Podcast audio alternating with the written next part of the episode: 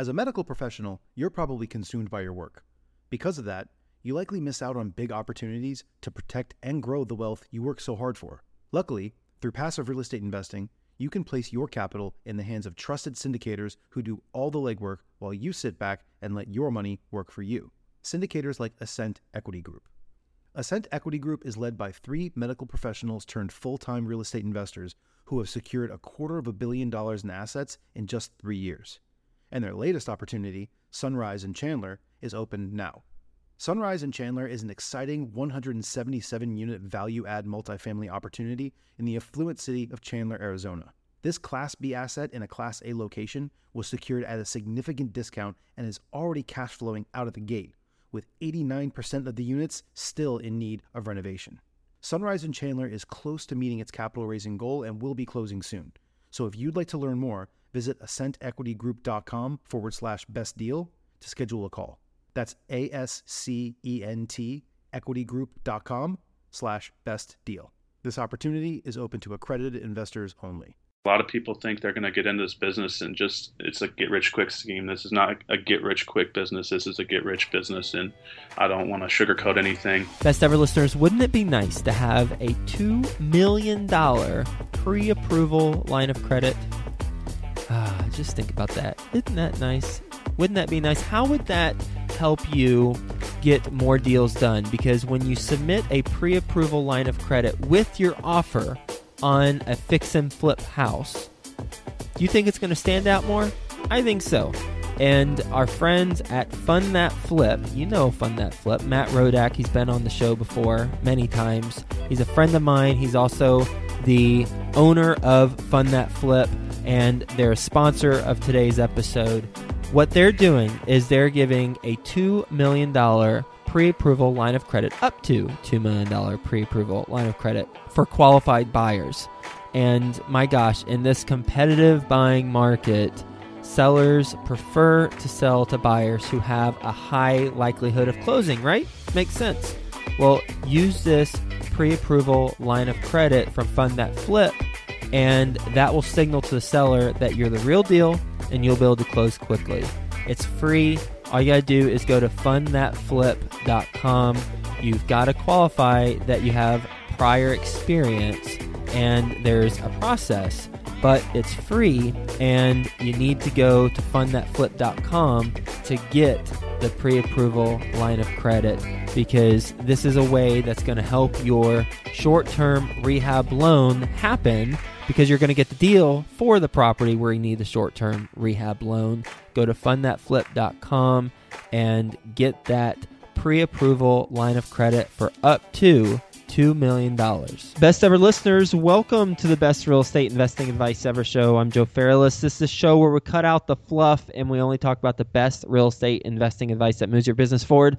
And by the way, before we get into it, if you haven't had a chance to go get the book, then what are you waiting for? Go get the best real estate investing advice ever, volume one. Barbara Corcoran said this is a no fluff real estate investing book that beginning and experienced investors can benefit from reading go on Amazon, search my name, Joe Fairless, and you'll find the book. With us today, we've got an experienced wholesaler and fix and flipper who's also doing some buy and holds with the properties. How you doing, Connor Steinbrook? I'm doing good. Thankful to be here. Yeah, nice to have you on the show. And a little bit about Connor. He is the founder and owner of Connor Buys Houses. He wholesaled 40 houses in 2014 and rehabs four to six houses at a time now. He started in real estate in 2011. First six months, not so hot. He ran up $60,000 in debt, but then turned things around. He's based in Plano, Texas. For anyone who's not familiar with Plano, it's in the Dallas Fort Worth area, just north of Dallas. And you can say hi to him at connorbuyshouses.com. With that being said, Connor, you want to give the best ever listeners a little bit more about your background and what you're focused on now? Yeah, so um, kind of like a lot of most college kids, I went off to school, and uh, the online poker boom happened back in 2003. It was a hobby of mine. Somehow I just took off. I was a high stakes poker player for about eight, nine years from 2003 to 2011. And then during 2011, there's Black Friday, April 15th, which some of y'all who play poker probably know. The government came and shut down these websites. And there's a lot of politics that went into play. But overnight, myself, my friends, and our entire industry lost everything we had known overnight. And so I had to kind of go out and figure out what I was going to do. I didn't really particularly want to go and get a job. You know, I'd been running my own life now for almost a decade, and I just knew that I was going to have to go and create a job for myself somehow. So I looked into some other types of businesses. I went and got my insurance license, did that for a little bit, knew that wasn't going to work out, wasn't something I liked doing. Tried a couple other things and just fell into real estate. And when I did, I knew that this was what I was going to do. And like I said, as it's probably 2014 when I jumped into real estate, beginning of 2014. Did not go well. Tried everything, bought all sorts of training programs, got ripped off by a big national training company, dropped $30,000. Just went through a lot of the heartbreak that a lot of y'all go through. I would uh, just kept studying and learning and doing everything I could. And eventually it kind of got to where it turned around for me. But that's kind of how I got into real estate. I went through the Carleton Sheets program way back in college, like 10 years ago, and then never did anything with it. And then kind of just came back to it. So it's kind of almost like I was going to go into real estate all along, but it was a long road to get back to it. So many questions. First, I want to just wrap up the poker era that you had 2003 to 2011. You were doing online poker. That's how you're making a living. How much were you making a year? It just depended on every year. There's a lot of variance in the game. you right. know, on average. A low six figure income. I did really, really well. I got to basically the top of the world. I was playing 25, 50 games, uh, $5,000 buy-ins. You know, I was going up and down seven, ten thousand dollars every day, and so I was kind of glad that I found something that was a little more stable. But um, it was good while it lasted, and I'd still be doing it now probably.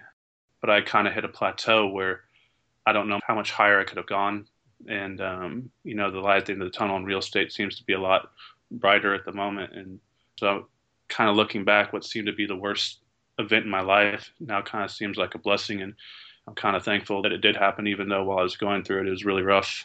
But yeah, in 2011, the government shut down the websites. They seized Full Tilt Poker and Poker Stars, the two major sites at the time. You know, a lot of money was lost. And did you lose any money there? Yeah, I did. I had a bunch of money tied up on the sites. And how much did you lose that was tied up? Um, between like, well, we had you know kind of like points that you get back. I had tens of thousands of dollars in free points that could be traded for cash, stuff like that. And I also had tens of thousands of dollars tied up. So then you got your insurance license. That didn't work out. You spent $30,000 on a training program. What did you get for that $30,000? I got about the equivalent to a two week YouTube education. Pretty much just the basics 101.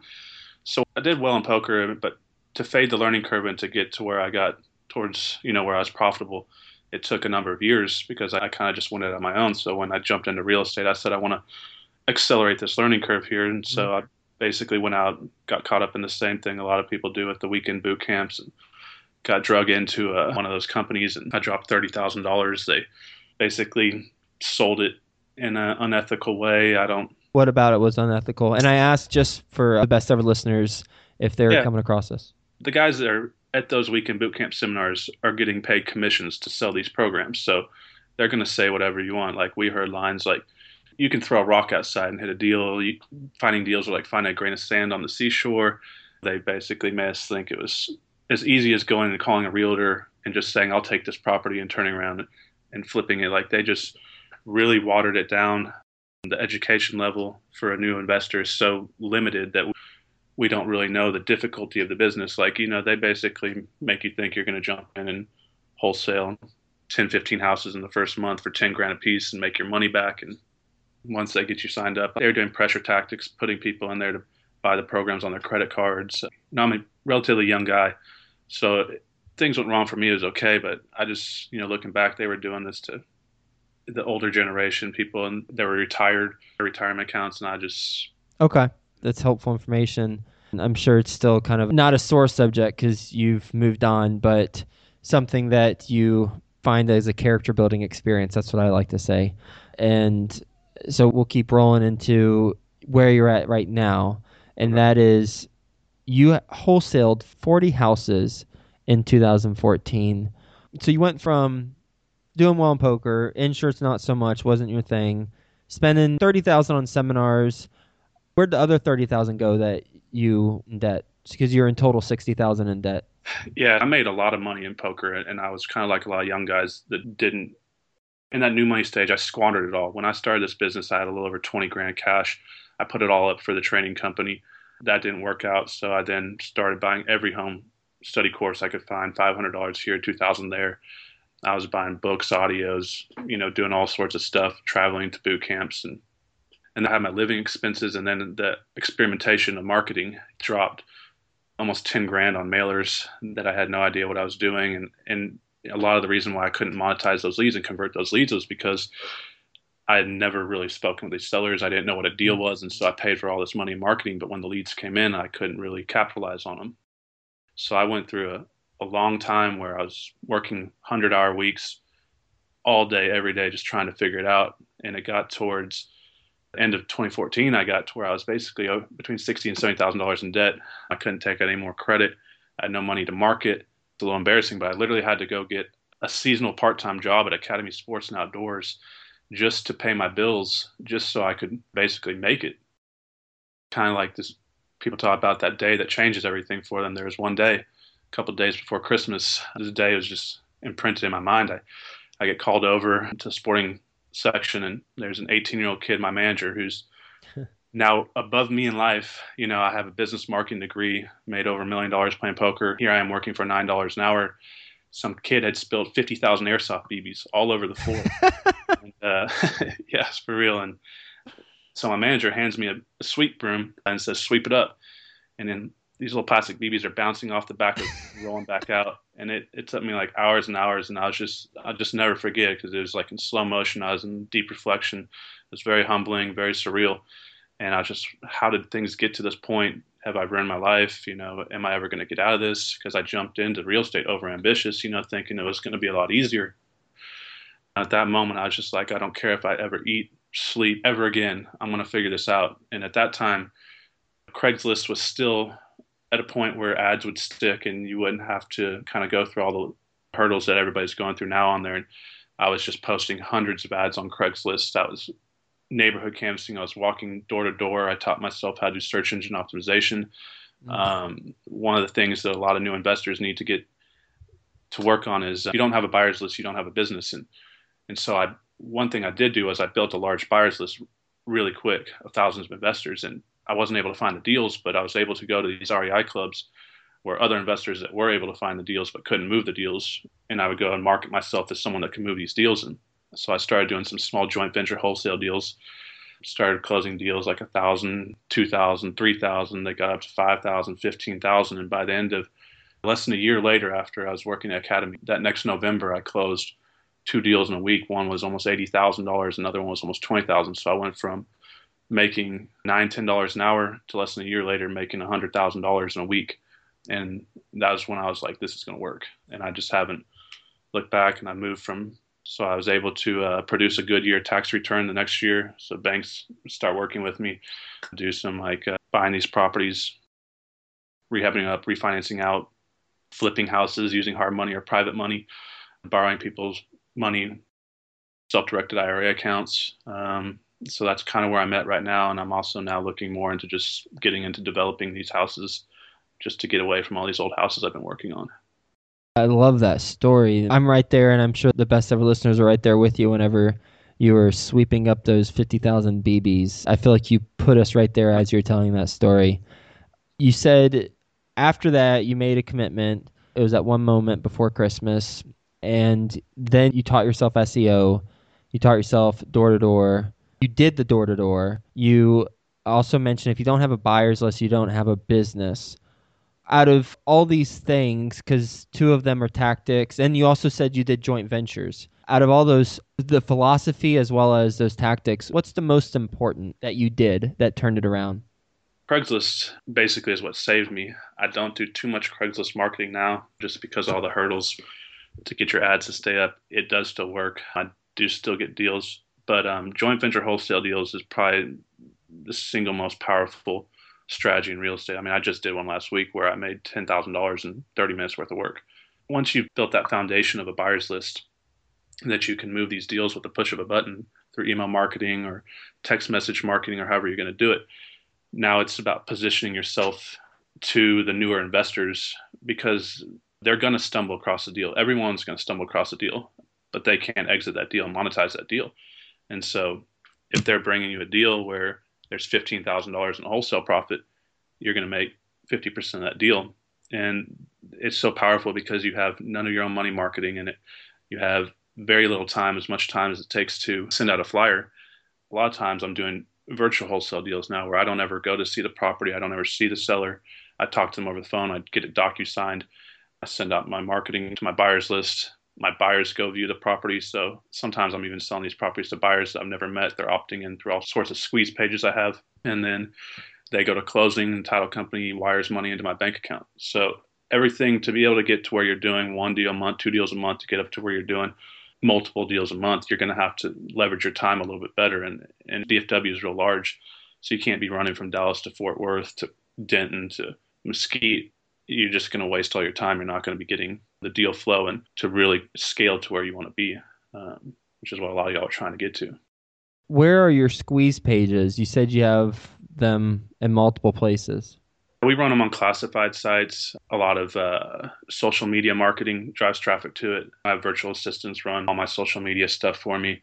So we sometimes do paid Facebook ads. We do YouTube videos. I mean, literally, you can scale a buyer's list using Craigslist extremely quickly. Also, you know, Bandit Signs will build your buyer's list. Um, when I started, you know, I would go to other larger wholesalers' showings and meet all these people. I'd go down to auctions. Like right now, if you went to Google sell your house fast, sell my house fast, we buy houses, typed in the main major cities you're looking for, you could probably build a buyer's list of 100 people this week. How do you do that again? If you just simply through search engine optimization, if you go to Google and you type in "We Buy Houses Dallas," uh-huh. right, you're going to have all the pay per click ads. You're going to have all the organic searches, and so a lot of these sites will have an email address on their site, but a lot of them you can either do it yourself or you can pay an assistant to do it. Just call them up, tell them what you're doing. These people, you want to respect their time because they're busy. So don't go through some long spiel, you know, what's your buying criteria, how many bedrooms and baths, you know, that you're just going to annoy these people. All you need to do is capture their email address, basically. So you simply just call them up. My name is Connor Steinbrook. I came across your information online. I'm selling discount properties in your area. Would you like to be added to my buyers list? Simple as that. On mm-hmm. and off the phone in 15, 20 seconds. Yeah, sure. Okay. Get them to text you their email address so that you don't write it down wrong and you just add it to your buyers list. But you can scale a buyers list really quick just doing that. Wow. That's so simple and effective. Yeah. You said that you've got assistants doing your social media marketing. Where did you find them? I use a company out of the Philippines. It's called VA4REI. They're already trained for real estate investors. Uh, you can get ones that speak better English than we do. You can have them do whatever. I mean, pretty much anything that's a repetitive task that you need done through the internet, they can do it. I have them put together my property flyers that I send out for my wholesale deals. I have them do my social media, email marketing. They do a lot for me. I pay like three dollars an hour. I think they'll charge you more like four or five dollars an hour.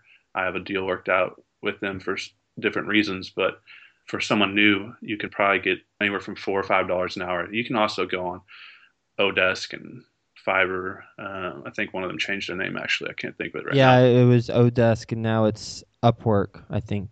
That's right. Yeah. Okay. Um, yeah. So they're they're really not that hard to find, but you're gonna have to kind of vet them a little bit. You know, once you start having assistants around you or virtual assistants, you're gonna have a new learning curve on how to work with them. You need to give them tasks that you know how long it takes to do those tasks yourself. Like you can't give them anything that you haven't done and learned on your own already because you need to know if you're paying them too much or if they're not getting things done. And I've been through a lot of them, but now, you know, I, I have one that's so good right now. I'm talking about just flying her to America and, you know, hiring her and giving her a full time job because she does so much for me. Incredibly grateful and thankful that I found her. Mm.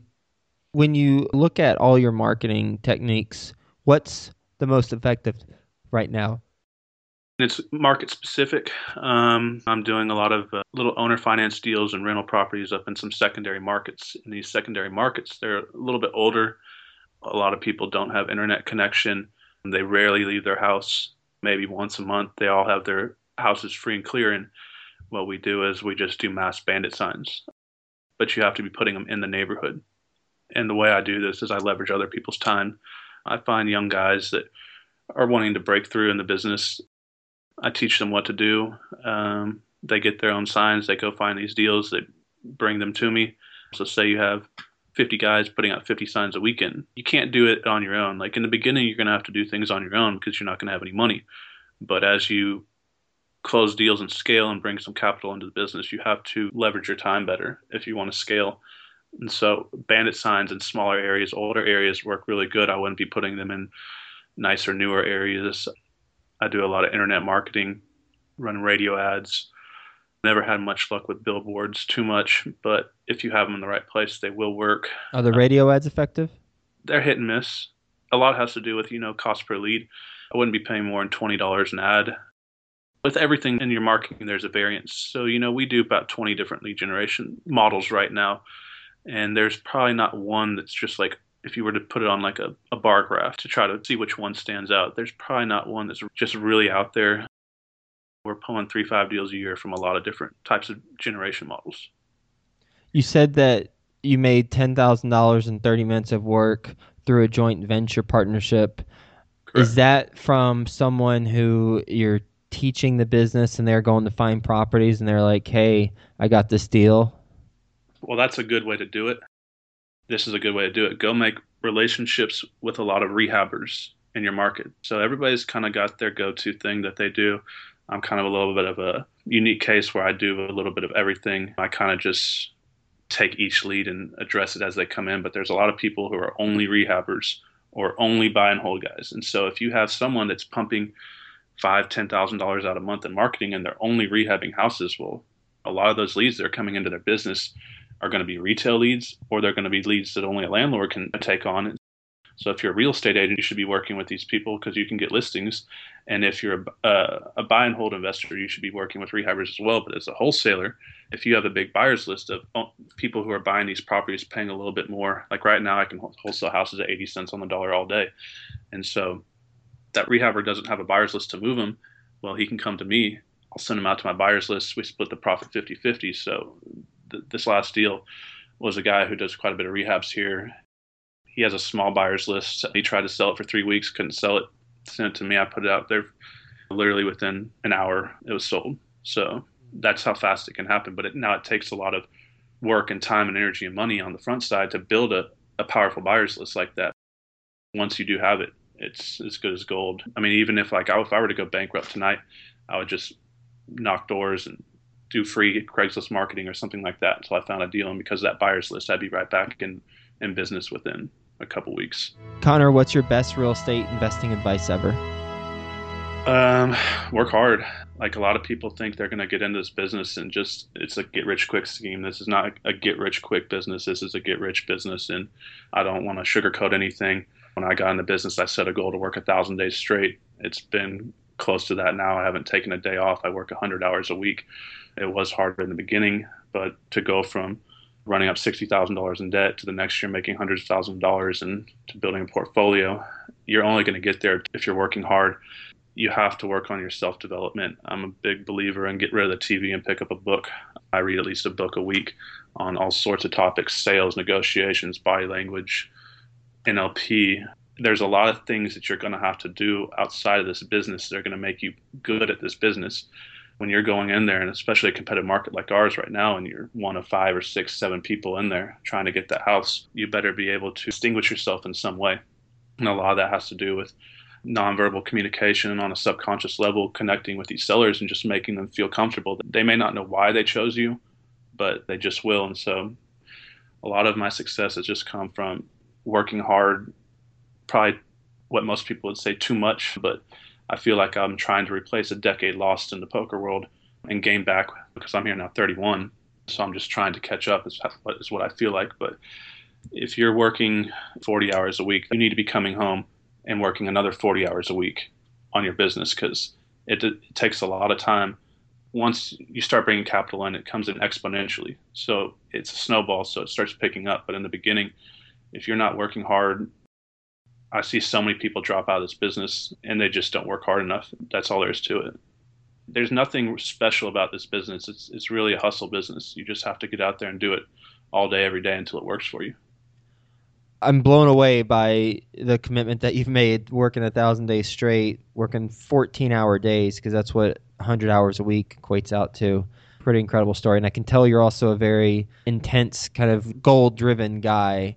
So I believe that you're doing what you say you're doing, especially based on the results. You ready for the best ever lightning round? Let's do it. All right. First, a quick word from our best ever partners. Best ever listeners, Matt Bowles, who was a guest on episode 289. His company, Maverick Investor Group, has a special report just for you on how to avoid the seven biggest mistakes in real estate that investors make in the 2016 boom cycle. Get yours free at maverickinvestorgroup.com forward slash best ever. That's M A V E R I C K investorgroup.com forward slash best ever. Well, you read a book a week, so what's the best ever book you've read? Oh man, um, trying to think of one that's not kind of cliche. You know, I like the rhinoceros success books. I don't know if you ever read those. Just talking about like being a rhino, charging through any obstacle you get.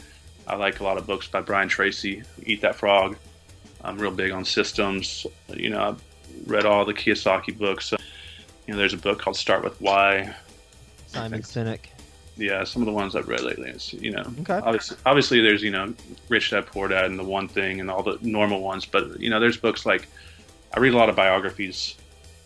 You know, a lot of stuff like How to Talk to Anyone in '92, all the Dale Carnegie books, Norman Vincent Peale, John Maxwell. I'm real big in like watching audio and YouTube videos with John Proctor, Jim Rohn, Les Brown. You know, Napoleon.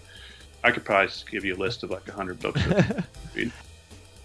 Best ever personal growth experience and what'd you learn from it? probably being humbled through the whole process of losing my career and going through this long journey and you know ending up like i said working part-time trying to just you know figure out how did this happen to me and then just pulling out of it i feel like basically i could probably do anything and to be able to come from and had actually way less than nothing i just now know that don't take life so serious that things can turn around and so a lot of y'all who are struggling out there right now just if you just keep going just don't give up because if i quit month four, month five, I would have never have known the turnaround that I would have had. So tomorrow could be the day that you get that next big deal. Always pick up your phone because you never know when it's going to be an eighty thousand dollar deal. Best ever deal you've done? That one, eighty thousand. Best ever way you like to give back? I do a lot of mentoring and coaching to people now. I don't charge anybody. I just do it all for free because I struggled so hard. I did have a few mentors that helped me and were uh, generous with their time, so I'm just giving back that way.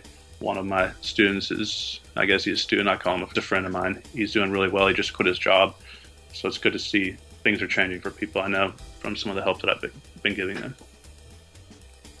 What's the biggest mistake you've made so far in real estate? Um, I bought a mobile home, but didn't buy the mobile home. I closed on the land. I bought a mobile home on land, and I closed on just the land without buying the mobile home, and ended up almost getting sued over it, and had to settle. So if you're buying mobile homes, you need to get what's called an SOL, Statement of Ownership and Location, and you need to be going through the Texas Housing and Community Affairs. So be careful because a mobile home is not the same as a single family house. It is it's personal property, no different than a car. So you have to go through a little bit different process to purchase these. So be careful, or you're going to end up getting sued. Like, Yeah, great tip. I haven't heard that one before. What's the best place that best ever listeners can reach you? You can go to either one of my websites, connorbuyshouses.com or metroplexinvest.com.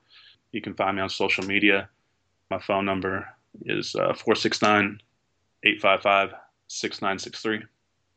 You can call me or text me on that number. Connor, you gave so many tips and advice and good pieces of information. I don't know where to begin for the summary. So I'm just going to talk about a couple things that I have bolded here, but I have like amazing amount of notes and things like, oh my gosh, wholesalers and fix and flippers, in particular wholesalers, are going to get a lot out of this. But even every real estate entrepreneur, from a psychology standpoint, I mean, the hardest thing to do is to go from a six figure income to nothing.